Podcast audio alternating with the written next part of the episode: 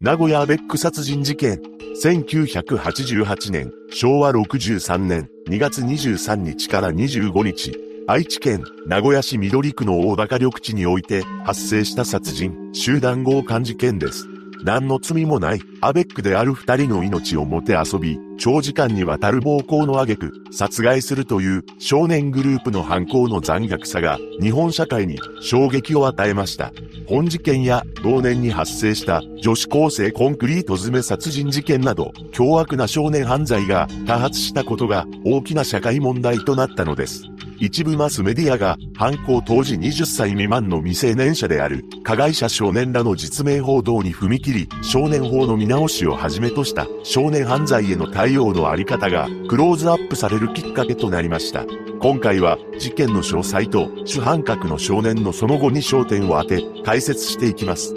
事件概要。1988年2月22日午後10時頃、利用し見習いである当時20歳の女性 B 子さんは、一旦勤め先から帰宅し、女友達のところへ行くかもしれない、と、家族に言い残し、父親所有の車、トヨタ、チェイサーで外出します。しかし、B 子さんは、その女友達の家には立ち寄っておらず、同じ利用店に勤務する交際相手の当時19歳の利用師男性 A さんと共に愛知県へ大高緑地公園にドライブに出かけました。そして2月23日午前4時30分頃、大高緑地公園の第一駐車場で A さん、B 子さんの男女2人が乗ったチェイサーを X を中心とする男女6人の不良少年グループが襲撃するのです。6人は X が所有する茶色の日産、グロリアと別の犯人が暴力団組員から借りたもう一台の茶色いグロリアの計2台で駐車中のチェイサーを挟み撃ちするように停車しました。その直後、チェイサーの車外から木刀で窓ガラスを割るなどして襲います。身の危険を感じた被害者は逃げようとし、バックしますが、後部のグロリアに衝突してしまいます。これに、6人は逆上し、チェイサーの屋根の上に乗ったり、A3B 子さんの両名を車外に引きずり出して、木刀や鉄パイプなどで、二人の頭や顔を殴り、現金1万円余りを奪います。A さんは気絶するまで全身をめった打ちにされ、B 子さんは裸になれ、と命じられ、すっぱだかにされ、木刀で殴りつけられたのです。その後、B 子さんは、藪の中へ連れ込まれ、集団で襲われ、全身にタバコの火を押し付けられた挙句、最後は、女性の大事な部分に、シンナーをかけられ、そこに火を押し付けられるなどしました。その間、少年グループにいた女たちは、車内を荒らし、B 子さんのぬいぐるみを奪っています。リーコさんは、許しをこうと、女たちは、バカ野郎、ぶりっこすんじゃねえ、と殴りました。二人が激しいリンチの末に、ぐったり倒れ込んでしまい、夜が明け、周りが明るくなったため、放置すれば、すぐ見つかると恐れて、二台のグロリアに連れ込みます。名古屋市内などを、丸一日走り回りつつ、顔も見られている。もう殺してしまえ、と相談したと言います。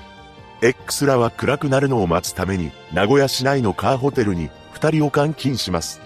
2月24日午前4時30分頃、愛知県愛知郡長久手町、現、長久手市、野保園、傍聴緑地公園にある行動会の本家御前で、X らが社外に連れ出した A さんを正座させます。そして犯人たちは、お前、今からどうなるかわかってるだろう。と言いながら A さんの両手を縛り、口を塞いだ上、首に洗濯用のビニールロープを巻きつけて、両側からふざけながら綱引きの要領で徐々に引っ張り、苦しいかなどと問いかけながら、わざと20分以上かけて締め上げた後、A さんは息絶えてしまいます。A さんを手にかけたことで、一旦ひるんだ X らは A さんの遺体を X のグロリアの後部トランクに詰め、B 子さんを生かしたまま乗せて、名古屋市内の6人組の1人の自宅に戻って一泊しました。そこで B 子さんは男たちにまたもや乱暴されてしまうのです。翌25日、三重県の山林に移動します。B 子さんは、それまで受けていた暴行に耐えかねて、もう私を殺して、と訴えたほど、やつれ果てていました。犯人グループの女たちは、最後に何かして欲しいことはないか、などと B 子さんに問いかけると、B 子さんは、彼が殺されているのは分かってるから、彼の顔が見たい。彼と一緒に埋めて、と答えたそうです。要求を受けた犯人は B 子さんの目隠しを取り、A さんの遺体を見せると B 子さんは号泣します。これを見た犯人グループは、あはは、こいつ泣いてる、と笑っていました。犯人たちはそんな B 子さんをパンティ1枚の姿にすると A さんにしたのと同様の方法で平然とロープで手にかけます。この時 B 子さんはやるなら早く殺してと懇願していましたが犯人は綱引きだぜお前も引っ張りやなどと遊び半分で30分以上かけて手にかけたと言います。X たちは二人を埋めるため穴を掘り、まず穴の中に A さんの遺体を仰向けにして入れました。そして A さんの上に下着一枚の B 子さんの遺体をうつ伏せに乗せたのです。さらに二人とも両腕で互いの体を抱き合っている姿にして埋めています。その後の取り調べで、なぜこのような体勢で埋めたのか聞かれた際には、アベックだから面白半分でそんな姿にした、という理由でした。二人を手にかけた後、六人は名古屋市内のレストランで一旦別れ、昼には六人の溜まり場だった名古屋市にある X の部屋に集結し、逃亡先を相談していたところ、午後2時頃、特捜本部の捜査員に見つかり、逮捕されました。二人が襲われた公園に、大破し、ガラスなどが粉々に散乱した車が放置されており、通報を受けた警察が目撃情報などから犯人グループを割り出したのです。犯人グループは A3B 子さんを襲う前より同様の犯行を行っており、事件当夜も2組のアベックを襲って計8万6千円を手にしていましたが、満足することなく A さんと B 子さんを襲撃したのです。同じ人間とは思えない残虐極まりない行為ですが、ここに至るまでの X の生い立ちについて見ていきます。犯行当時19歳、主犯格 X の生い立ち。1968年8月20日、長野県東千曲郡山形村で次男として生まれます。中学校在学中、原付1台を盗んだ窃盗の飛行で補導され、さらに同年に原付3台を盗む窃盗事件を起こしています。その後、職業訓練校に入校しますが、約2ヶ月後、同校で発生した不審火事件で、同級生に嫌疑がかけられたことで、教師と話し合いをします。その態度が気に食わないとして憤慨し暴行を振るったために退学しました。その後、職を転々としている中、1986年11月、弟が交通事故を起こし、そのラグミ事務所に連行されてしまいます。弟を連れ戻そうと事務所に赴いたところ、組員から度胸を買われ、弟を解放する条件として組に入るよう求められたことからこれに応じ、そのダグミ組員となりました。その後も食料品店に侵入し、窃盗未遂事件を起こして検挙されたり、保護観察期間中に現金などを盗む窃盗事件を起こします。やがて X は暴力団に戻れば気楽に生活できると考え、そのダグミ組員の集まる居宅に赴き、この家に居住するようになり、その際に組の後輩である本事件の関係者と出会うことになります。次に彼らがどんな裁きを受けたのか解説していきます。事件のその後、6人は強盗致傷罪、殺人罪、死体遺棄罪、強盗未遂罪、強盗強姦罪、道路交通法違反の容疑に問われました。X は逮捕後、少年鑑別所に収容された当時には、少年だから大した罪にならない。少年なので死刑判決を受けるはずはない。と発言し、少年法に守られていることを強調していました。後の裁判で主犯格 X に第一審で死刑が求刑されたものの、最終的に無期懲役が確定し、副主犯格にも無期懲役、その他起訴された4人は最大で懲役13年の有罪判決が確定しました。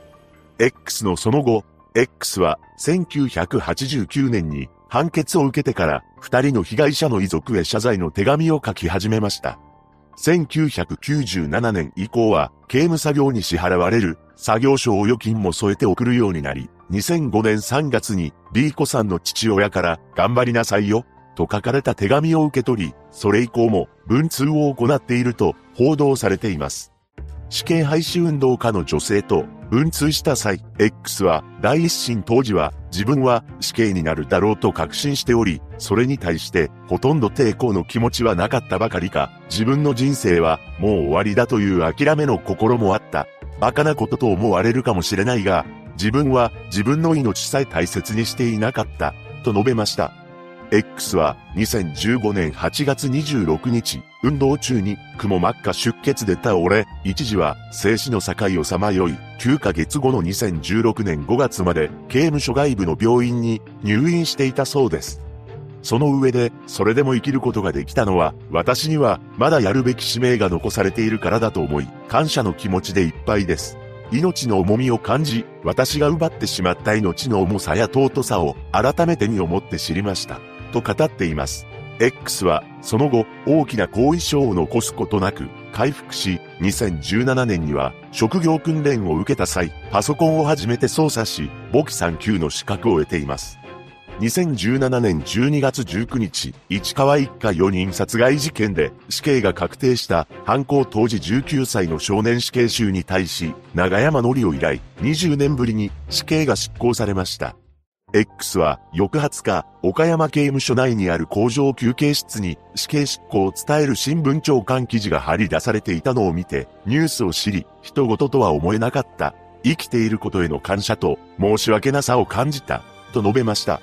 事件発生からちょうど30年となる2018年2月23日、刑務所内の工場で金属部品の加工を行っている X は、週間先の岡山刑務所で中日新聞の記者と面会しました。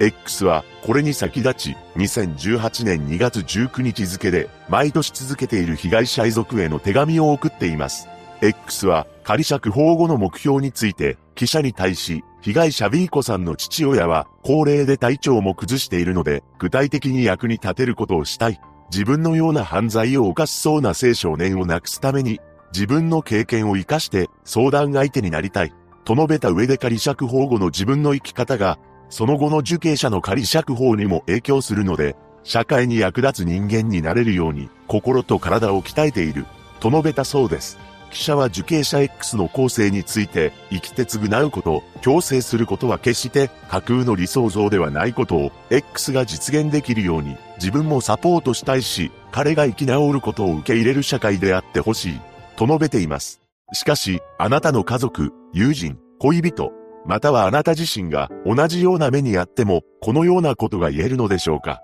被害者たちは恐怖のどん底に突き落とされ、絶望の中、この世を去りました。また、被害者遺族たちも、1988年2月23日から愛する我が子を失い、ずっと苦しみを背負いながら生きているのです。被害者のご冥福をお祈りし、再発防止を願うばかりです。